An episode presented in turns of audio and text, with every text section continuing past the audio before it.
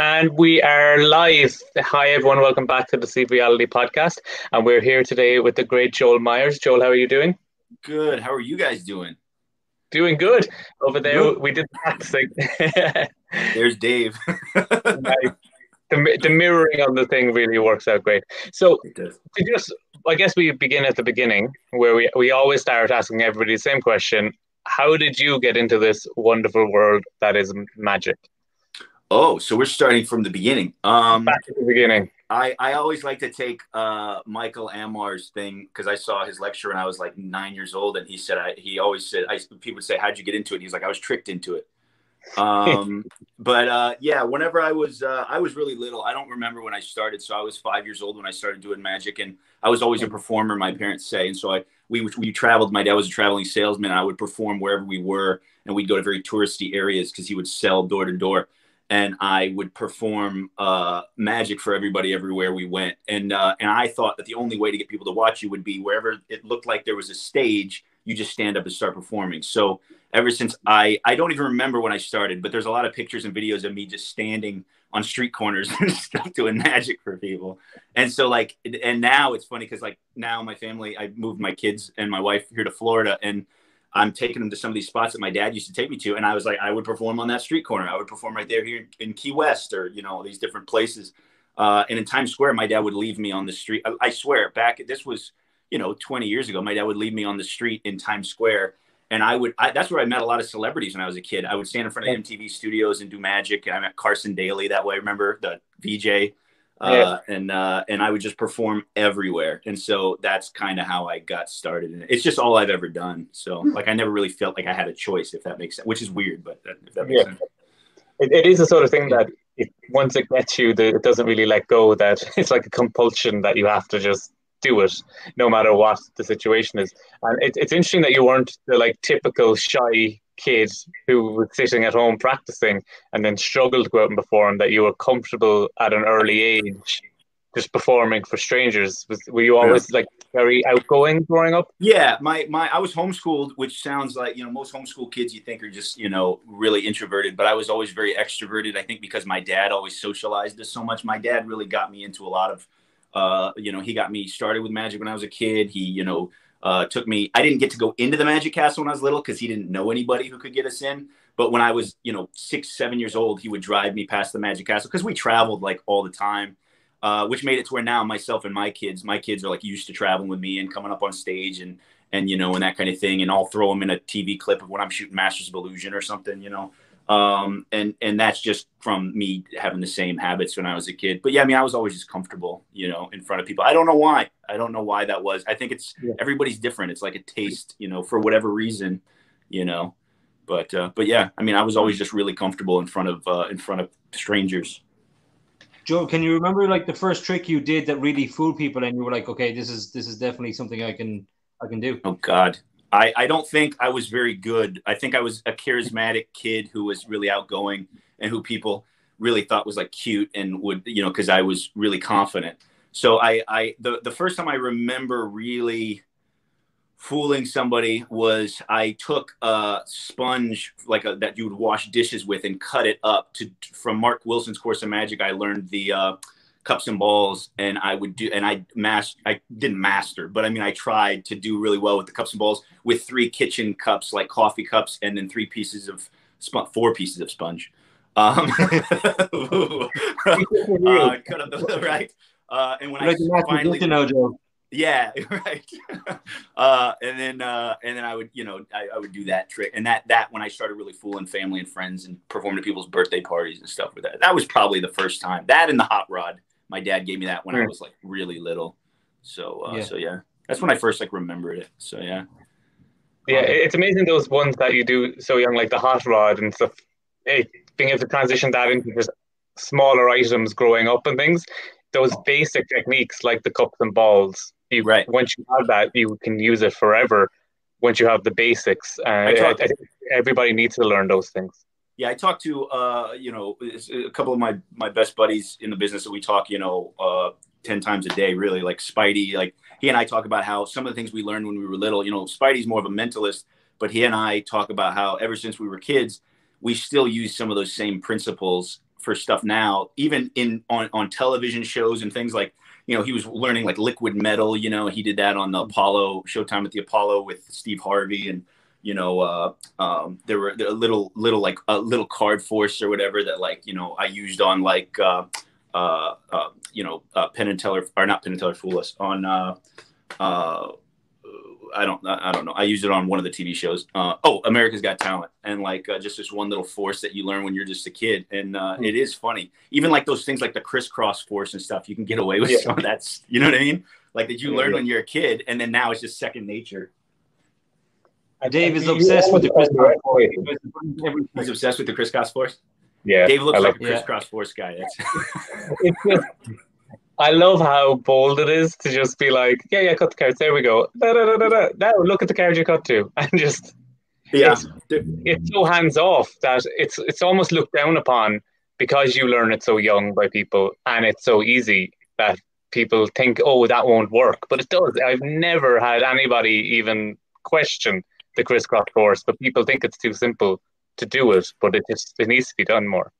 I do this thing. We I perform at uh, NACA, the National Association for Campus Activities, um, and myself and uh, a lot of the big uh, touring performers who tour a lot of the college market and stuff. Will we, you know, Matt Franco was there for the longest time before he won AGT, and that's uh, that's how a lot of us met. Um, and we would do this those kinds of jokes whenever we would be performing demos for people around our booth, and our agent is standing there and then if one of the other magicians would walk by, like maybe I Matt would walk by and stand behind and just watch for a second, and we would just say what we're doing while we're doing it, like say the moves, and people have no idea what the hell we're talking about. But we're kind of in between our our normal like you know patter, whatever you want to call it. We we're kind of just saying the moves just to mess with the person, you know, the magician watching. we, we do have like a secret language that we think everybody speaks. Even I find when I say misdirection just talking about general things in life. People like, what is that? Like, oh yeah, that's a, a, magic term, not just a life term. Is there a Mister direction? yeah, should be. Yeah, I like to explain to people how misdirection it can be psychological misdirection a lot of times, like just yeah. uh, you know uh, the, manipulating the way people think um, is such a huge part of misdirection. People don't know it. People literally just think misdirection. If they know, if they've ever heard of it, they just think misdirection is like I'm doing something here, making you look over there and they don't realize that a lot of misdirection is psychological. It's the way that you're making somebody think, which I think is the coolest thing, the coolest type of misdirection. But yeah, yeah. it comes back to the crisscross force with like just time delay misdirection. That right, waste, wasting time is great misdirection as well. But yeah. you were talking about some of the TV shows you did, and we actually had someone. We asked the questions beforehand, and we had one person ask, uh, "What was your favorite TV show that to appear on?" So, out of all the ones you've done, which one did you have the most fun? I guess being on. That's a tough. That's a tough question. I, I because I I like I, li- I liked all of the all of the TV shows I've been on so far, and uh, you know the reality type of TV shows. My favorites are anything that my friends are in with me. Uh. That's why a lot of the clips and stuff that you'll see, and a lot of the TV shows that I've done, uh, I, I, in some way I use. I, am with a friend.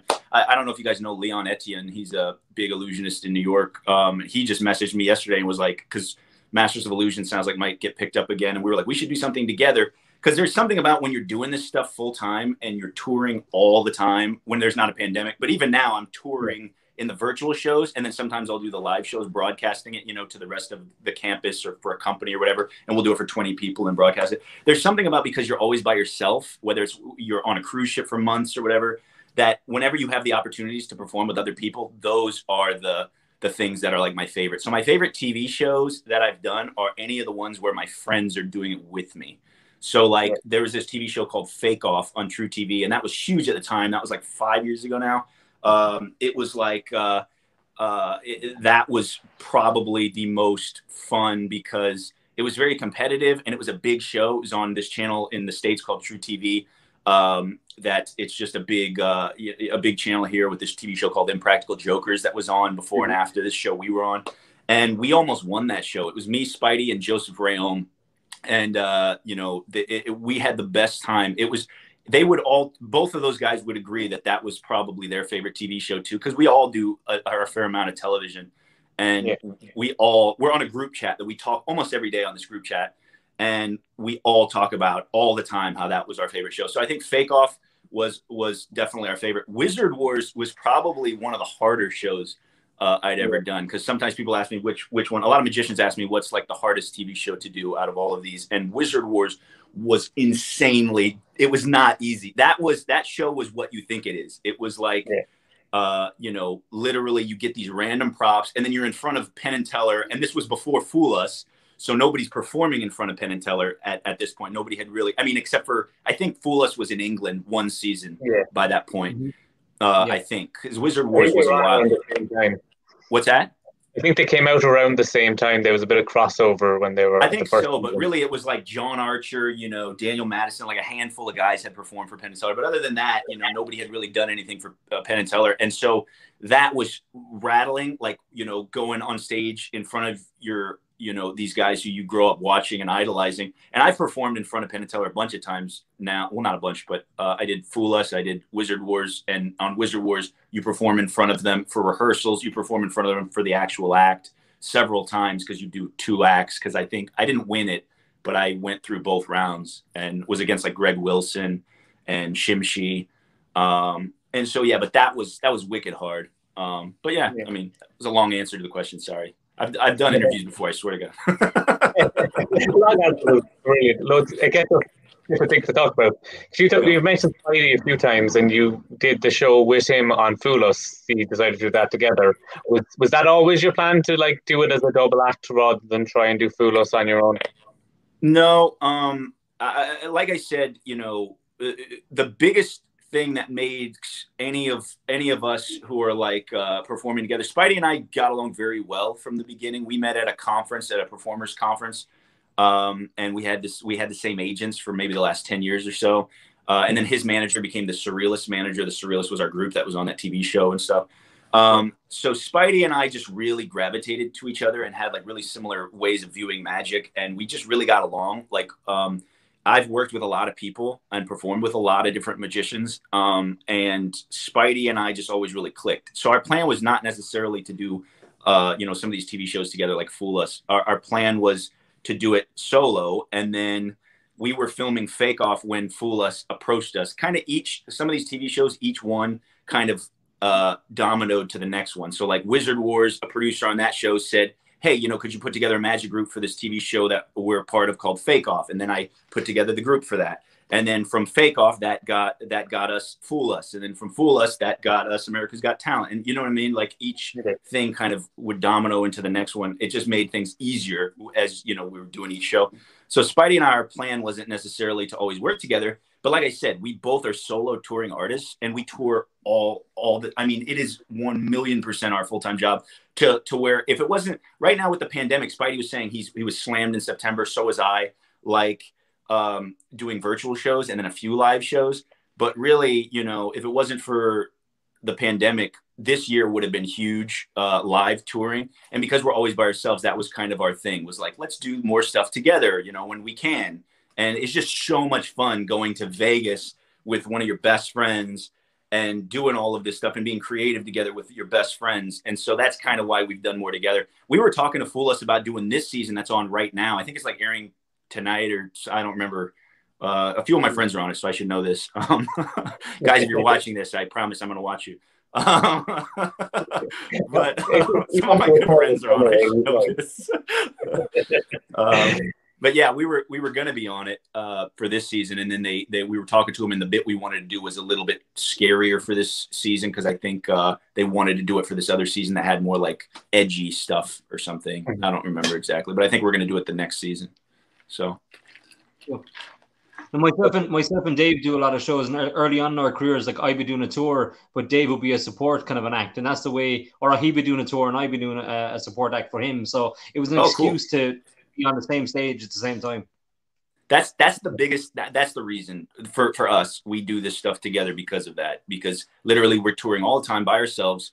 We're constantly. It's it's a, a solo, uh, and that got into where we could tour. We did some touring together because of you know, Fool Us. Fool Us alone got Spidey and I a lot of corporate stuff. We did a couple of shows at a couple of colleges. University of South Carolina. There's clips of it on YouTube. We performed in a 10,000 seat arena. It was packed because of Fool Us. Um, yeah. You know, so so you know, it, we did end up doing a lot of live touring and stuff because of some of those shows. And then Spidey and I even ended up, we ended up emceeing about a year and a half ago. We emceed this big event in Los Angeles for the Writers of the Future Awards in downtown LA. And uh, it aired on like Spike TV and like, you know, a bunch of celebrities were, were there. The clip is on YouTube. It's uh, called The Writers of the Future. And Spidey and I do this prediction bit with the girl who talks the voice of Bart Simpson. Uh, her name's Nancy Cartwright. We bring her up on stage. And then after yeah, the clip, yeah. we have her like talk about us in Bart Simpson's voice. It was really funny. it was pretty dope. we were pretty excited about that. That's all you want on your website. Is yeah, man. We don't need anything else. We just Bart yeah. Simpson likes us. I, I, would just have her do my voicemail. I'd be like, you have to do my voicemail. You're going nowhere to do my voicemail. That would have been a really smart. You would have thought that we would have thought about that. It was a big red carpeted event with like paparazzi shooting and all of this, and we walked the red carpet and all this. So we really didn't think about that kind of stuff afterwards until like it was too late, and we are like, oh, that would have been so perfect because we were just, I mean, we're all just hanging out, and there's after parties with a lot of these things. Like on Fake Off, Jennifer Lopez was there because her boyfriend, Beau Casper Smart at the time was her boyfriend. Uh, he was her backup dancer, and he was one of the judges on the show. And some of these clips are on my YouTube channel. Um, surprisingly, a lot of the, the network allowed me to put a lot of the clips on my YouTube channel and on Spidey's YouTube channel. Um, where the networks allowed us to use some of these TV clips, which was really nice because YouTube will flag it and then you have to negate it and prove that the network said you could use it. And so that's what we did. And so now a lot of the clips are actually on my YouTube channel. And uh, you'll see Beau Casper Smart is Jennifer Lopez's boyfriend. And she was at the after party uh, and just hanging out with us. And we were filming that show in Atlanta. So, like, it was, we were in the middle of nowhere in this warehouse where they film like The Walking Dead in Marietta, Georgia. And Jennifer Lopez just hanging out there. And we're all like, we have no place else to go. You know, there's no like downtown yeah. near us. It's like in the middle of nowhere where we film these TV shows in Atlanta. So, but that was cool. That's where we met like J Lo and stuff, and she liked us, which was nice. That's brilliant. Yeah. Definitely, when you like performing on stage, did you find challenges when uh, going from a solo performer to having somebody else who's on stage with you to try and choreograph that to make it work from an effect point of view? What sort of challenges did you find with that? Uh, I did have challenges with that with certain performers, which I won't name drop because a lot of them are still my BFFs. But um, there, I, like I said, I performed with a lot of perform a lot of magicians. Um, yeah. Sometimes we've done live shows together. Sometimes it might be like a little, you know, TV deal or something. Uh, but the people that I had no qualms with, that we just kind of flowed perfectly, are the people that you see me consistently perform with. Um, yeah. So there are challenges. It, it you have to put your ego aside um, first and foremost, a lot of magicians, because we're solo performers, we want to be the center of attention. And then whenever we do a, a dual show, you think, oh, I'm still going to be the center of attention. And you are in a way, but you have to share the spotlight with this person. Um, and so you have to want them to look as good as you want yourself to look, and that'll make you both look good. Um, and so I would say, uh, you know, the biggest challenges uh, or that kind of thing. It just, you know, allowing yourself to be willing to share the spotlight with the person that you're performing with. Uh, you have to trust 100% the person that you're sharing with the stage with. I'm sure you guys know this since you guys do a lot of shows together that you have to trust your partner be- to make you look as good as you want to make them look. Uh, and if you don't trust that, there's going to be major conflict. The, the, performances I've done with other performers that we didn't trust each other, uh, you can tell. I feel like, um, yeah. and so yeah, I mean, trusting each other, and then really just you know being able to bounce off one another and let that flow and Spidey and I were always good at that to where even whenever we'd throw in something that was like not planned, I on when we did Fool Us, when uh, Jonathan Ross was the host, we did a lot of unplanned stuff. And Jonathan Ross was hilarious. So we would bounce off of him. They're, they unair, they didn't air this one part where we were like pretending to be like we were uh, you know, like Jonathan Ross was like touching our asses and stuff, and like, you know, like it was it, a lot of it was unplanned, but just that flow and really it yeah. just it goes with how much you trust your partner in it. So yeah. That's a good question. Yeah, yeah it is it is something i think trust is big because from just a performance point of view that the person isn't going to do something that will make you both look bad but especially when it comes to magic if from a method point of view the method can be split among two people and you need to make sure that they know what they're doing and will actually get a peek or get whatever they need to do for you to be able to do the finale or whatever, that can be a bit of a, a concern as well, just to be like, oh, please, please work. I'll tell you something, a funny secret. I think I might have said this on an interview at some point. I don't remember, but I I uh, I, I, know on Fool Us, we were also filming the TV show Fake Off at the same time, and then we were talking about another TV show that was like uh, uh, Today Show or something like that. So we had a lot going on. so I didn't know Spidey's methods for the routine we did on that show. Spidey knew his methods. I didn't know them. Uh, so when Penn is is asking us, Penn didn't know how we did our stuff because Penn at that point we had hung out with them on Wizard Wars. So mm-hmm. Penn already knew us. So he was being kind of rough with the method. So afterwards he talked to us. He wrote to us on Facebook and was like, you know, and said, you know, he felt like uh, he was like, "Do you guys feel like I gave too much meat on the method and all this?" You can see it in the clip of the actual performance. Whenever Penn is asking about how the trick is done, I'm looking at Spidey like, is he right? Because like I didn't know the part he was talking about. I didn't know how it was done exactly because I didn't need to. Like it was this one little gimmicky thing, and afterwards I was like, I really should have known that.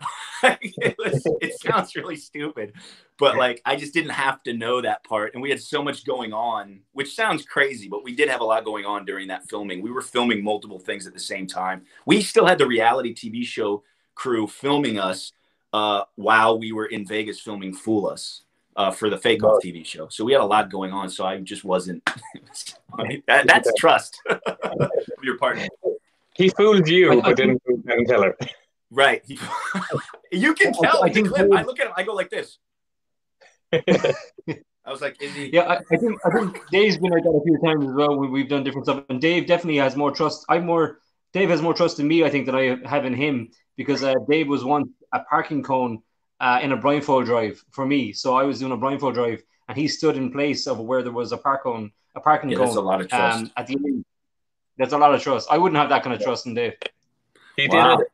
That's it, hey, it, we're we're we're revealing, we're unwrapping realities of your relationship right now. This is healthy, guys. This is healthy. We got, we got the spectator to take the random cone, and I went in place of it. And in rehearsals, Steve went within about three or four feet of me, and wow. then in front of the live audience, he drove straight at me and hit the brakes, right, like and missed me by about that much. Wow, just, that's crazy. Like, I trust the car. I trust car. I, well, I think good. I trust the brakes. So, that's good. I'll, I'll have to. I'll, I'll I'll tell you guys a story in a little bit about this one thing with trust. With with that's the other thing too. If you're trusting a partner, you know, I'm in this group with. There's three of us. There's Joseph Rayom, Spidey, and myself. And the surrealist thing, you know, tr- tr- I'm trusting two guys, and they're trusting. Each one of them is trusting two guys. That's even harder to do um, you know, we're friends with a lot of the guys who are in like the illusionists and stuff. And, you know, like Shin Lim is really good, good friends with Spidey. And, uh, you know, um, they've all done, you know, the illusionist stuff and all that uh, with the touring show with the uh, illusionist live and all of that. We, uh, you know, we, we like the idea. We like the idea of like the illusionist type of format, but we like it to where we're more like a boy band where we're all tight and we all know each other's personalities and we all perform together the whole time. So it's not like yeah. we each perform our own act. We all perform you know, uh, it, together. So when we do like, you know, the pain game with the spike in the bags, you know, uh, all three of us are doing it, and each one of us are hitting a bag and saying parts of our script and that kind of thing. So, uh, you know, I always loved that kind of thing because that's it's really hard to do two people. It's insanely hard to do three. So yeah, definitely. Because even when you can kind of play off each other as well, like even in a smash and stab or pain game routine, me and Steve have talked about doing things where we like flip a coin as to who's going to slam their hand down on the on the bag that they pick, things like that, just to like play up the interaction between you to get the audience going. And uh, especially when if you're not sure of the method and you're going, "But this one's safe." Yeah, okay, sure. Let's yeah. just do that. It's a, that's good. Yeah, that's really good. It's it's uh you know it's it's really fun, man. There's something so much fun about doing. You know, I I've always looked at it too with my agents, my manager, and everybody who I work with I wouldn't be able to tour to the level that I've toured. I won Magician of the Year this year in the college market. Um, and I wouldn't have won that. You know, the guys who've won that award are like, you know, all the guys who were like, I grew up, not grew, I mean, they're not that much older than me, but they're guys that I always idolize, like, you know, Justin Willman and Wayne Hoffman and Mike Super and these guys who, you know, when I was getting into the college market, I was like, I thought these were the coolest dudes and I wanted to be like them. And, you know, I'm maybe five, six years younger than most of these guys, so I wasn't that far behind but um, you know, I wouldn't have been able to do that uh, or or you know make the living that I've made and do the kind of touring that I've done and be in so many different markets if it wasn't for the people that I work with. So overall, no matter what, even even whenever I'm not performing in a group or in a duo, when I'm just by myself, I still have five people behind me that help me with everything. Um, and it's it's really it's it's really a relationship, man. Because like my agent and I butt heads and we've been agents for. He's been my agent for 15 years. He was Justin Willman's agent for uh, the Justin Willman's whole beginning of his career. um, to the point where when I started in the college market, everybody was calling me like, "Oh, you're the new Justin," because Justin started doing more television, and I was just this kid who came along was doing the, you know, and I was just with this agency that everybody knew Justin was with, and so I was like, "No, they're, you know, I'm not like Justin, you know, um, who Justin's awesome, but I mean, I was just saying I was my own person." Um, yeah. But I mean, yeah, it's like it's so uh, uh, that relationship is so important with uh, you know to have a team behind you, and so many magicians. It looks like it's just you, um, but I mean, you know, it, you name any of these top guys in the industry, and they all have a team of people behind them, and you have to have that. You really do have to have that. It can look like it's just you, like uh, Drummond Money-Coutts on his, you know, Netflix special. It looks like it's just him. We've got all of us have these huge teams of consultants and stuff. On the TV show Fake Off, when we did that, we had Ryan Edwards. He does RE handcrafted. He makes like the amazing like close up cases and these these uh, card clips, you know. Yeah. Uh, and and uh, you know he's he makes them for Copperfield and all those guys. And he was our consultant behind the scenes. I mean, he was the fourth team member. You know, he built everything. Like that kind of stuff is just so wicked important. So. I think it's cool in like David Blaine's recent specials that he's showing Daniel Garcia and Asi Wind and some of the other consultants that he has behind the scenes, which kind of like gives people a bit of an idea of what's yeah. going on in to actually put a magic show together. And it actually it can also help so that people realize it's not just David on his own. He does have a team of magicians and people working yeah. with him. Very, it's, I thought that was really good to promote that. That's the thing I always liked. Whenever Criss Angel, you know, started doing his stuff, um, you know, a lot of those guys are, are my friends now, like Banachek and uh, Brian mm-hmm. Poindexter, and some of these guys who were his consultants, and you know, they would do the cutaway shots where they're interviewing into the camera. And you know, it really is true. You got to surround yourself by a, a, great team, and no matter what it is, whether if it is just a reality show where you're just part of the reality show, you're not necessarily the star, or if it is an actual TV show, like you know, um, I don't know if Chris Ramsey and those guys have announced the their. Uh, so I don't want to say it live if they haven't announced it yet. I'm so bad at just talking and saying things, and then I'm like, and there's been times where like I've got like a gag order, I'm not supposed to be talking about it, and I've said it live or like so i don't want to say it about my friends stuff if i'm like i don't know if they're allowed to like if i'm uh, but yeah i mean no matter what you just it's really important to have a really great team yeah. and, and great people behind you and uh, and and really always be positive with the people around you and uh, you know uh, don't burn any bridges you know have a great network of people around you so. You any advice for someone who wants to like get into that college market or who doesn't have a team but will find them? Yet someone who's starting off who wants to actually get into it, the, the, college market, I guess, in America is quite a big market.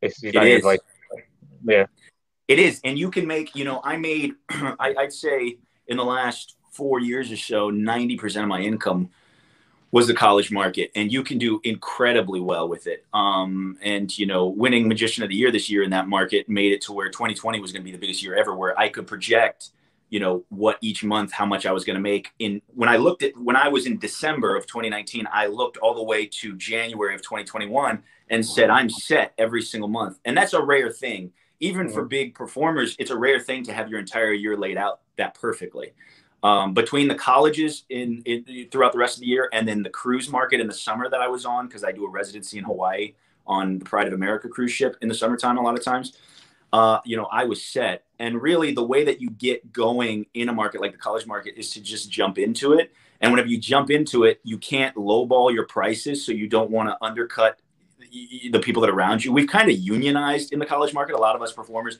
back when Matt Franco was in the market and didn't have his own show in Vegas and all that, you know, we all kind of got together and and and and decided this is where the price points need to be, so we're not undercutting anybody you know, uh, this is the kind of quality people are expecting. You know, we all kind of, it, we had to kind of unionize a little bit, I guess you could say.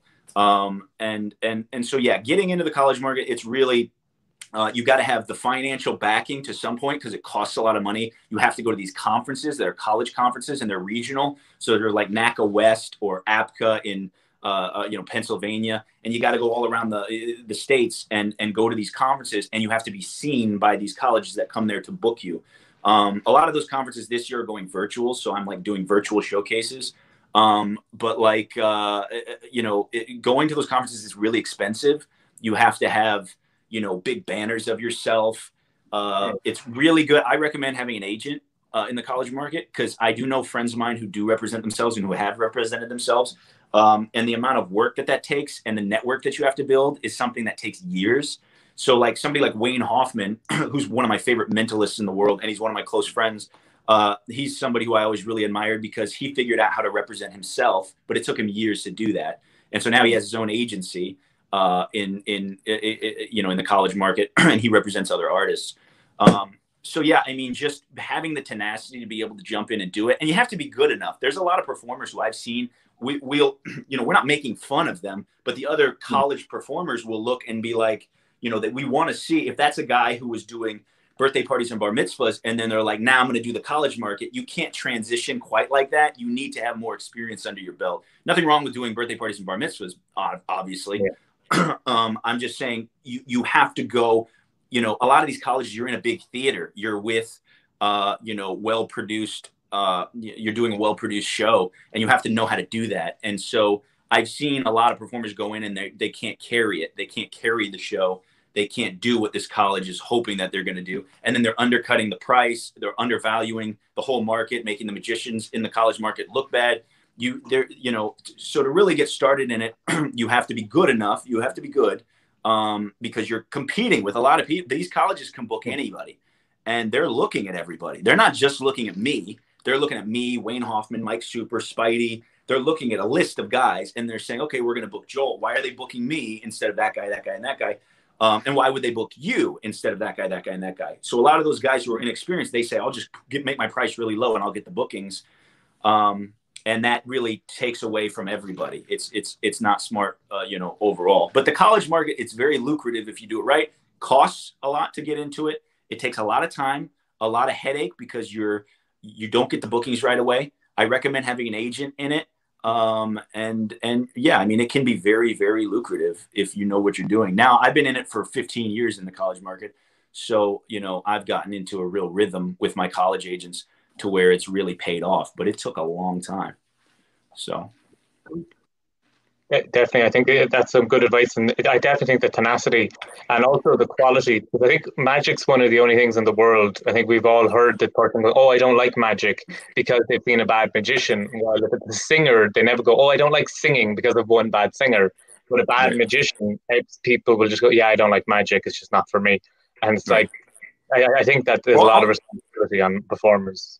I'll tell you the secret behind that, in my opinion. Um, and I know a lot of performers who would tell you this, and a lot of guys who I know you guys know of who are really big in the game. Uh, the biggest secret to that, at least in the college market, and I can say in the college market, the cruise ship market, um, you know, even the theater market, definitely in the college market, the biggest secret to that is your the magic isn't what they care about. They care about you. So yeah. if your personality isn't really big and you're not really uh, shining through. Uh, and because at the end of the day, when I started doing really well in the college market, I realized they're not booking Joel the magician; they're booking Joel Meyer. They're booking me. You can yeah. price a magician, you can't price me. You can't you can't find another yeah. one of me. And when, as soon as that clicked in my head, that's when everything started going really well because once I realized there's only one of me, and that's who they're looking at. And and Justin Willman figured that out in the college market. Uh, magicians were getting mad at him because he would book tons of shows with sponge bunnies. They'd be busting their butt doing diagonal palm shifts and all these crazy ass moves, and Willman's sitting there with sponge bunnies. Uh, just, that's it. He had sponge bunnies and would dominate a one week conference. He'd be there for a week with nothing but sponge bunnies, and everybody loved him, and he was shredding it, and he was winning Entertainer of the Year and and Magician of the Year and these awards, and and it's because he knew it was about him. It wasn't about what he was doing. And that's the biggest secret, especially in the college market, that magicians go, oh, you know, I'm going to try really hard to do this trick and that trick. And I'm going to, you know, and really it's, it's, they're booking you as a personality. And as soon as I realized that, man, I would walk away without showcasing because at these conferences you showcase in front of the whole, uh, you know, all the colleges and I would go and not showcase. And it was really just me and Matt Franco were the ones that dominated this. We figured out that we could just be big personalities in our booth with our agents, and we'd walk away with as many forms and as many shows or more than the people showcasing. And uh, that's whenever it clicked, you know, in our heads. And that's a big secret because people go into the market not knowing that's what it is, man. Definitely. I think that's a really good advice because it is the whole thing. Magicians care so much about the tricks while everybody else doesn't. I remember a magician once. I, I won't mention his name, but he, he mentioned that like good magicians don't do sponge balls, And uh, and I I just read at the time David Blaine's book, and I was like, there's a picture of David Blaine doing sponge balls for uh, Bill and Hillary Clinton and Jack Nicholson. So I was like, sponge balls are fine. Do sponge balls. Yeah. dude people people magicians will magicians are so like uh secret they're so into secrets and so into you know it's a, i'm gonna tell you another secret um a lot of big performer big magicians out there who everybody stares looks at and just thinks are the coolest in the world or whatever and they do really well with what they do they'll tell you that uh you know that's what drives them nuts about other magicians is that mentality that it's like you have to look at the technical side. Laymen don't give a crap. They really don't. They just don't care. They care they care about you know being shocked seeing something they've never seen before and then there's something about you as a personality and about who, you are and how you're presenting it. Um, and you know uh, uh, my friends who have figured that out are the guys who you know are some of the biggest in the industry because of that because they figured out uh, you know how to transcend the trick. Uh, and that's where a lot of magicians get stuck. And that goes back to what you were saying david about um, how you were saying um, that mm, you know oh god what was i saying? What were you saying? Uh, it goes back to what you were saying about um, oh dude i just totally went blank and i had a really good point oh i hate that I, I said Um, something incredibly smart. Yeah, what I said something incredibly smart. It was. It was right in the beginning. Um, oh my god, how did I just go blank? I You hate when that happens. Ah, I hate that. Um, you, yeah. Uh, we we were saying uh, magicians transcending beyond the Beyond yeah the beyond the yeah beyond the trick. It's it's it's it's making it bigger than it's it's being bigger than the trick itself, and that you know that's Yeah. why in the, in the cruise ship market on Norwegian cruise lines, I I. I the first year I was on Norwegian Cruise lines I got rated the top performer on that cruise line uh, because it wasn't because of what I was doing. The tricks, a lot of the tricks I was doing, you know, I was doing a straight jacket escape and pain game with the spikes and, you know, some pretty basic stuff, but it was how I was doing it. And they Yeah. didn't walk away, the audience didn't walk away, you know, flipping out about, I mean, they did, they loved the magic part, but they walk away talking about me. And that's, that's that's the thing. That's that's the thing that uh, you know magician. If more magicians, oh, that's what I was saying. That's what you said earlier. You said um, that magicians. Uh, oh my god, I keep freaking blanking on this, and it's such a good point. Um, oh my god, I hate that. I'm sorry. I never blank, and I'm like blanking on this, and it's It such a good reminds me point. of the crisscross force a bit. That like with the crisscross force, Yeah, nobody cares except for the magicians going, "Oh my god, I can't believe you do a crisscross force." But to the audience, you read their mind or predicted them or whatever. exactly. It's it's hmm. it's it's transcending beyond that. It's making it to where you're you're you know it's about you. It's not about the trick itself. And and too many magicians look at it like you know it's all about the trick. It's all about the technical aspects. And that's that's what we like. I mean i do Yeah. too. We all like all that. We all like looking at all that you know we're we're magic nerds essentially. Yeah. and even the coolest magicians in the game are complete dorks. We all love going to disney world and you know and we love harry potter and we're all the same. We all like that stuff um, but ultimately, you know, to transcend the the trick, it's got to be about you and not about you know the trick itself. Um, so yeah, when I think about that point too, I was trying to make it's good. It was a good one. I do think that it's, it's uh, something you notice sometimes if, for example, if I, if I was doing a gig in a hotel and I was staying at the hotel and I might meet some people in the bar later on, and it, when people are asking me about myself rather than the tricks I did earlier on that day, I always go, ah, yes, I, I hit it. if, Yeah. if they're only asking me about the tricks, I'm like, I wasn't at it today. I need to like, I didn't get my personality across enough. If that's Right. what they're talking about. Yep, exactly. That's very true. Yeah.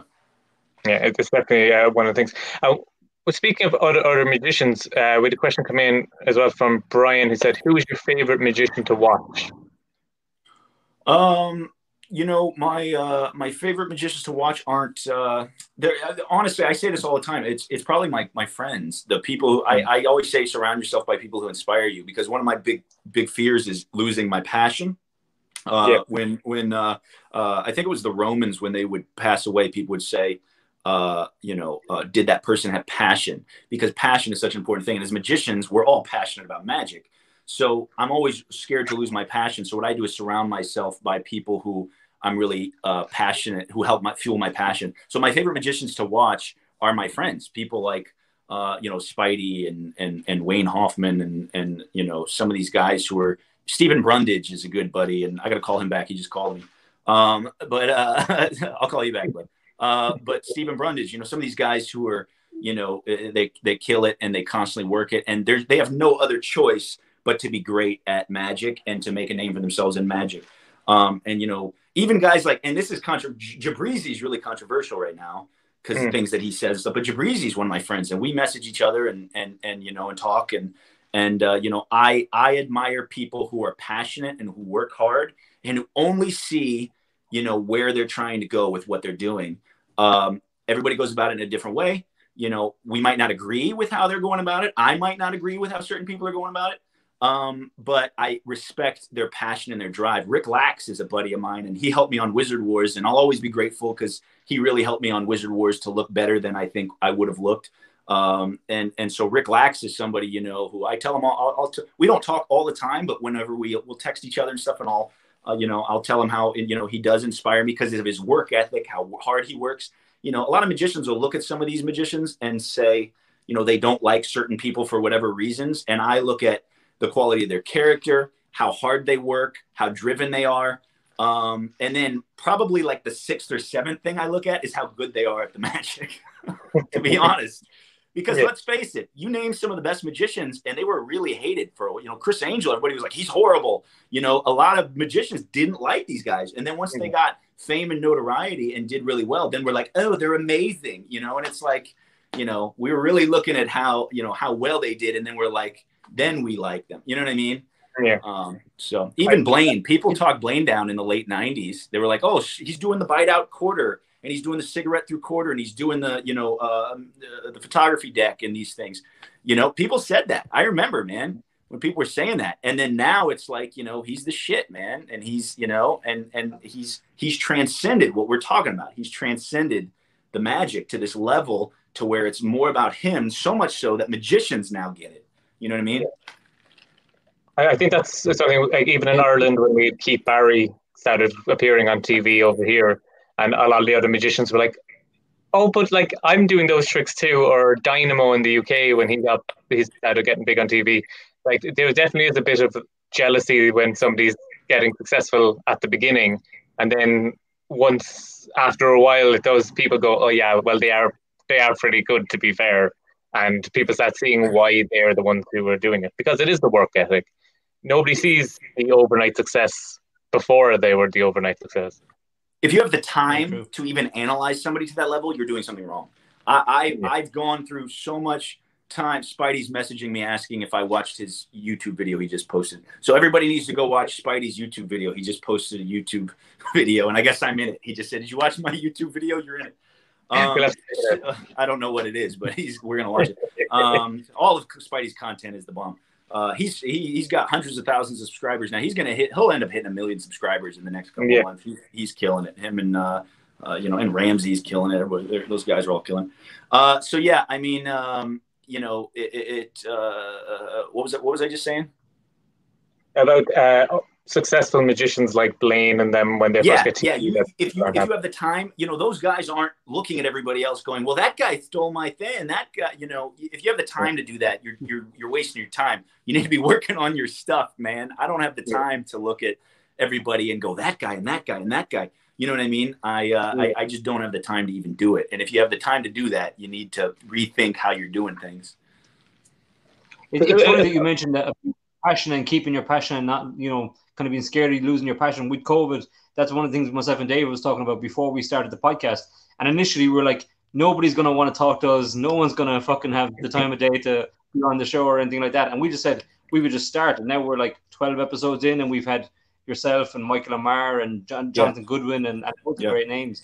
And so it, it, was just something like that. It was just, we didn't want it to kind of fizzle out just because the year is kind of a, a lockdown year kind of a thing. We just kind of wanted to get something out of it you need to have the tenacity. What you guys did was the right thing to do because you just need to say, okay, this is what I'm going to do, and then just start doing it. And uh, that you know, anybody who asks my advice about being on television, touring, you know, I've toured in front of the biggest crowds in stadiums. I've I've I've I've done. I've far exceeded my wildest expectations with what I do. Um, but that's just because I was tenacious enough to do it. And in the movie The Founder, uh, he talks about that. The uh, the the uh, the guy who founded McDonald's uh, said that you know talent won't get you what you want. There's tons of talented people. Um, you know, uh, it's it's being tenacious. It's it's it's you know it's the drive to make sure you get it done, and then being relentless about it, and you keep pushing to do it. And so, just don't ever think that you you can't do it. If you if you're good enough, you need to actually have some kind of quality to bring. And once you have that, you can you can you can do any you know, uh, I, I, I, I was doing a show in Phoenix, Arizona, and I grew up watching Michael Finney, and I was obsessed with Michael Finney, and just thought he was the funniest, like the dopest magician ever. And he was in the audience, and afterwards he's like, "I only ever saw you on TV, and it's so cool to see you live." And I was like dead stone faced because you know some of these guys that you know I grow up and now you know like David Williamson wrote on one of my Masters of Illusion clips because uh, it was his trick that he came up with, and he was saying how good I did with it. You know, and these are guys I grew up idolizing. I mean, yeah. watching on World's Greatest Magic, bugging out about these guys, or meeting them on the sets of Masters of Illusion when I filmed that show. And you know, I'll go to the set. You know, Gay Blackstone writes to me and and and and all the time because she's the EP on it. And and you know, meeting some of these guys like Ed Alonzo and you know uh, Joseph Gabriel and, and just some of these guys who just are just the guys that we you know we grew up watching you know, to get to that level, to be able to do that, you have to be tenacious and you have to believe in yourself and you have to have the quality. Uh, the quality isn't, this is sad to say, but the quality isn't as important as being tenacious and believing in yourself and knowing that you can do it. Um, and really being yourself too. Like I was, I've been unapologetically myself. Uh, and that's really helped a lot because there's nobody else like you. Um, so yeah. Yeah, you know, you, when you mentioned Michael Finney there, just reminded me one time uh, years ago, he came to my hometown here in Limerick in, in Ireland and he was the, the headline act. And I remember him at his table. I went over and I bought some DVDs and we were just chatting or whatever. And I, he was talking about the watch deal and he was like, Oh, it's in my show later on, but I'll show you now. And he like literally taught me how to do a watch deal from a leather band in the space of maybe like 10 minutes at his table. And he was like, Okay, go go get me a watch. And and that was That's it. Awesome. Yeah, yeah that's all. That's what. But that's that's great. Whenever you meet, whenever you, you know some of your idols end up. I, I, can say a lot of people have ended up being like that, magician wise. Like they they end up you meeting you meet them and you end up being like that. You know, My, Michael Finney was somebody I did grow up watching and, and and being obsessed with, and David Williamson and these guys, and and they're very kind now, and they really look at you know they really watch too. They're just like us. We all watch each mm-hmm. other. Um, you know, to an extent, and uh, and you know, it's it's it's a beautiful thing whenever uh, you work really hard and then you see these people that you grew up watching watching you. Um, but i mean you just have to be tenacious with it and keep you know uh, keep moving forward with it. And uh, and then those a lot of those people want to help you you know you remember daryl uh, you know the magician's magician. And you know he taught me the, my Ambitious card and you know my mom had just died and i went to a lecture and he stayed in touch with me. And he gave me the rubik's cube back whenever before the rubik's cube was a big thing. And he gave me his rubik's cube self-solving you know where you just it, you know you mix it and throw it up um, you know, and he stayed in touch yeah. with me about it. You know, we weren't like super tight, like he wasn't like my mentor, I would say, but he was yeah. somebody who stayed in touch with me, uh, you know, about it. And, uh, and, and, you know, so some of these guys, they, they really are, we all share the same passion, which makes us all really connected. Um, and it, it really is a beautiful thing. Definitely, it really is because it is that thing that, as you said, we're all just magic nerds at the end of the day.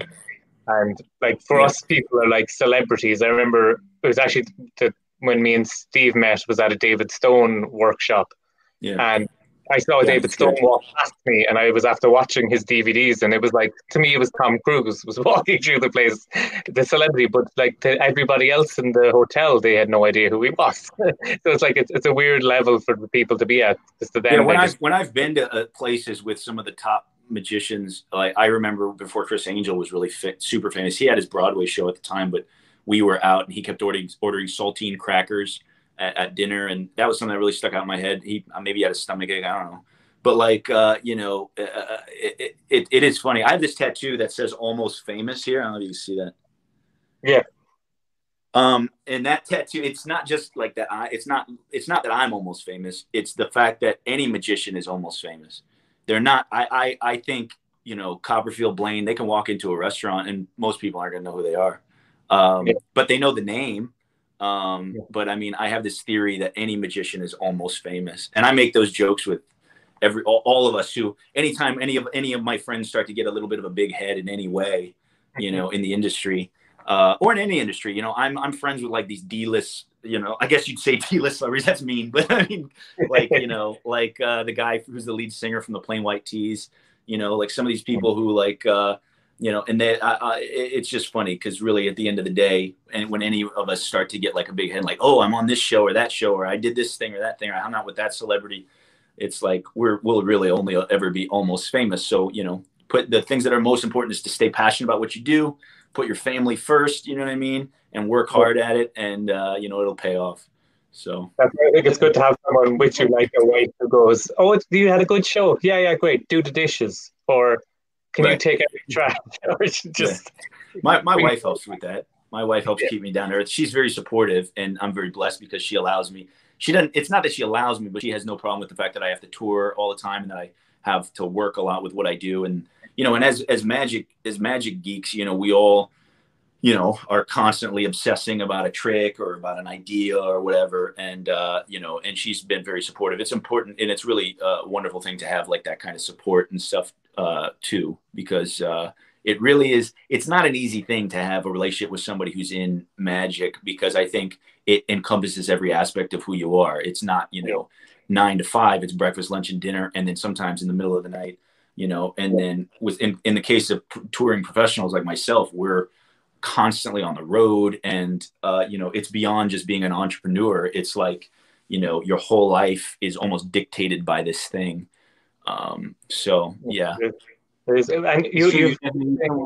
understanding and, and kind of gets that the, it's not a normal, like you said, exactly nine to five. Like actually, I'm going to give a total shout out to Elaine because Elaine's my girlfriend and she nice. she's pregnant. Where she's due in February, and I know your your partner is as well. But she uh, she baked us cookies. Well, she baked me cookies uh, just just before. Uh, we well, this would be a good point for a trick. I reach in and take one. Yeah, yeah, freak it out.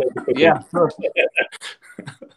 There's, I, I figured out a trick like that in my virtual show where I have somebody think of a playing card. I'll tell the people to have a deck of cards, uh, you know, beforehand, and I'll say, think of a playing card, and I say, hold up the playing card like right here in the middle of the frame, and on the count of three, drop the card, and on three they drop it, and then it looks like I catch it, and I say, what card are you thinking of? They say Queen of Hearts, or whatever. I turn around, it's the Queen of Hearts.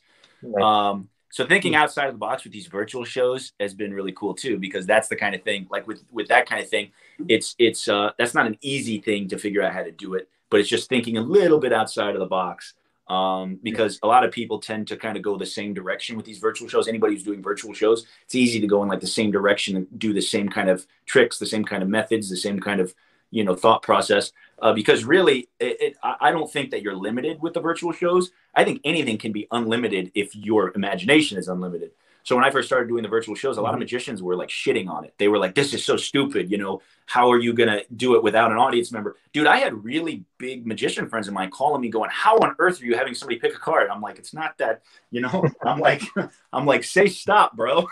You know what i mean? Like it's not that hard like uh, name a number. yeah, like I mean, there's literally there's a lot of ways to where you can do it. Just thinking outside of the box, and then if you once you do, you know, I've done so many of these virtual shows. I think in March is whenever everything the pandemic hit in America, and and in April I had like 20 virtual shows because my agents and I put our heads together. And I was booked for all of these live shows, and then we just transitioned them and switched them to virtual and just discounted the price a little bit, kind of thing and so um and then since then i'm doing virtual shows every uh, you know multiple times a week. And and these virtual shows it's just really just uh you know how can you interact with people through a camera? And what i've found is that it ends up being really uh, interactive and really intimate. Uh, there's an intimacy about the virtual stuff that i found is really cool because generally even when there's a big group there's something about there's that the layer that's normally between yourself and an audience uh, is kind of not there. It's like you're FaceTiming a bunch of friends. Um, and so there's a way to where you can make it all professional, still make it a show as long as you can own the camera like you can own the stage. And lucky for me, I've done enough television and I've done enough stuff live on stage where I'm working with projector screens and a camera at me to where I'm performing at the camera uh, up on the screens. I've done that enough to where it was a really easy transition for me. Um, there are other friends of mine who just in the last month have started doing virtuals out of necessity. Um, yeah because I got buddies who were in LA or whatever who were, you know, tearing up their Hundy 500s to pay their bills. You know what I mean? Yeah. Like, uh, that's not a joke. I got a buddy who was legitimately like, I had to tear up my Hundy 500 gimmick to you. You know, like it's like, um, extreme so, burden have to get ripped off as well. Right. Yeah. I mean, it, it this was a, this has been, I, I think on the one hand, you could look at this pandemic as it has been a really sad thing for Magic and really unfortunate thing for Magic. But then on the other hand, I think overall it's been a very positive thing because we figured out a whole nother medium that I think will forever be used. Um, yeah. We figured out four or five different ways to broadcast, whether it's live for 10 people that are socially distanced, uh, and then we broadcast it to the rest of campus or for a company, whether it's a pre-recorded video for the company or or the event or whatever it is that I'm talking about the company and putting their name or their product in in the actual video, and then we're using that. Uh, whether it's just virtual like this, um, you know, and you're interacting with the group through the camera. Um, you know, there's many different ways to where I think this will always be a medium. This will always be a part of, uh, uh, uh you know, uh, of our repertoire way to perform. Yeah. Um, and I think to uh, the guys who have negate who have gone against it and pushed against this new platform of virtual magic are the same guys who would push who had pushed against you know any form of magic. Those would have been the same guys that when Mark Wilson and those guys were coming out doing magic on television, they would have said, "No, magic can't be on TV. This is a live performing art." You know what I mean? Yeah. Those are the same people. Hmm. Um, so magic, uh, you always have to think outside of the box, and we all know that. And that doesn't just mean with the trick; it means in literally every way that we do it. Uh, you have to think outside of the box. And so, um, so yeah, I mean, I really admire the guys who are really pushing the art forward by figuring out how to how to keep it going and go to a whole nother level with it by doing it through this medium. You know. I think it's there'll be a lot of magicians who've never had like TV camera experience who, when they get it now after doing Zoom shows, will be more comfortable in front of cameras and actually maybe understand the technical side more. And hopefully, going forward, people will have gotten better at video in general. So show reels and sizzle reels and things like that for magicians should the quality should go up, come up a bit because everybody's suddenly become a streaming expert or a uh, any sort of online video expert a, lot around the magic community. Yeah, I, I remember what I, what I was trying to say earlier. It was about how you were saying magicians, um, you know, they they can't transcend they they uh, you know they can't transcend that. And and the fact is is, um, you know, magic. You're right. What you said earlier about you know why is it in music uh, a bad musician you know, it doesn't mean that music sucks or acting, a bad actor doesn't mean acting sucks. But with magic, they see a bad magician. That's what I was trying to say earlier yeah. about what you had touched on, where you said when they see a bad magician, they say, well, magic sucks. Um, and I don't think that's at the fault of, a, of, a, of the trick or anything like that at all. I think it really is 100% um, the performer. And magicians yeah. have trivialized magic, and that's a problem. Magicians have made it about the trick, and they haven't, you know, uh, they haven't transcended it beyond look what I can do and you can't, or look what I can do and you can't figure it out. And Penn and Teller are very are some of the very few big names who have transcended that because they bring the audience in on it. And whether you whether you, I don't care about exposure because of that, I don't care about the secrets, I don't care about any of that because magic needs to transcend and be the art form that it should be uh, uh, you know, just like music and acting and all of that, which I don't think it's quite there because of us. I think it's yeah. because of magicians. I, I 100% think so. And I think guys like Penn and Teller should be revered, you know, way past when they die for hundreds of years because they've transcended that. Um, and and if more guys transcended that, we would have what you were talking about in the beginning that I was trying to say throughout this whole thing, which is is why is magic, you know, not viewed uh, the, the same way whenever the, the, way music and all these other art forms are. And I think it's because of us. And so if there were more guys, that's it's a hard thing to do. Yeah. Um, you know, because there are a lot of people who just can't even wrap their mind about, about what we're talking about. Um, but I mean, if you can transcend that, that's where I think we'll really elevate it, you know?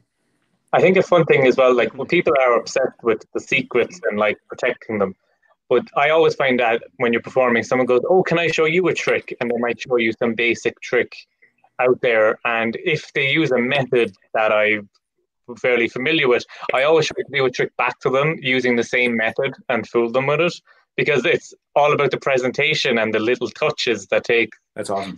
Like the key card is something a lot of uh, amateur magicians will know, but there's some key card routines out there that will fry the top magicians in the world, and it's not about the method. It's those little touches that I think make the biggest difference. for people when they're performing. That's great. Yeah, I 100% think so too. Yeah. Well, I really admire the way that you guys are are, are doing what you're doing, and uh, uh, you know, and the, the, fact that you're delving into a lot of that and on a deeper level with a lot of you know professional touring guys and and and, and guys who uh, you know their whole goal is to make magic look good. And uh, um, you know part of my goal i definitely can say is i don't just it's not like i just want to look like a magic rock star or whatever. I, I want magic to look like a rock star. I really want people to walk away and have this perception of magic um, you know, because at the end of the day, I do think the art form is something that will, that has always been, it will always be, and we're just, you know, ch- chopping through our little part of history and, you know, using it to impact other people. And in that time frame, our time frame, we have our own ability to make it look as good as we can make it look. And we, I think it's a big responsibility. Yeah. Um, and you have to care enough um, so yeah, I, I, I, applaud you, you boys. we're just coming up. We just come up uh, near the end here now, so I'm going to bring up this little banner here, which is the good, the bad, and the ugly, which is a little segment we like doing at the end. We ask cool. our guests to tell us a story about sometime you were doing a performance where it started off good, ended up going bad, and basically ended up being a complete disaster. Some of the horror stories that have exist, existed throughout your career. I have a lot of horror stories because I I I I, I guess I've been pretty ballsy because I've been performing since I was a little kid, and I've never really had a lot of fear in front of an audience. I've always felt more comfortable. I'm one of those guys who feels more comfortable in front of an audience than not.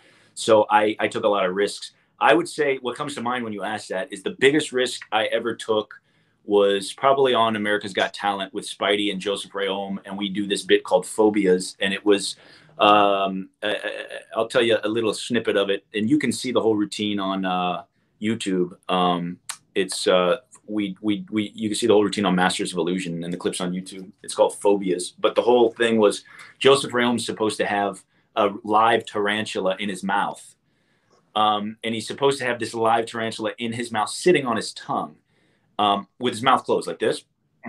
And you're not supposed to know that that tarantula is there and it's basically in his mouth the whole routine. Now the routine is supposed to be five minutes long, so we had to work with an animal wrangler, and this guy like worked on the movie Hocus Pocus, where the moth comes out of the mummy's mouth and all this. And so this guy knew what he was doing. He's helping our, you know, us with the tarantula bit. Now on America's Got Talent, when we do it, um, you know that that show is not. It, it, that's one of the reality shows that really everything is not planned. Everything is fake to an extent, except for when you're on stage and performing. That part is real. When you're actually doing your performance, that's legit. Everything else, you know, is fluff and reality TV.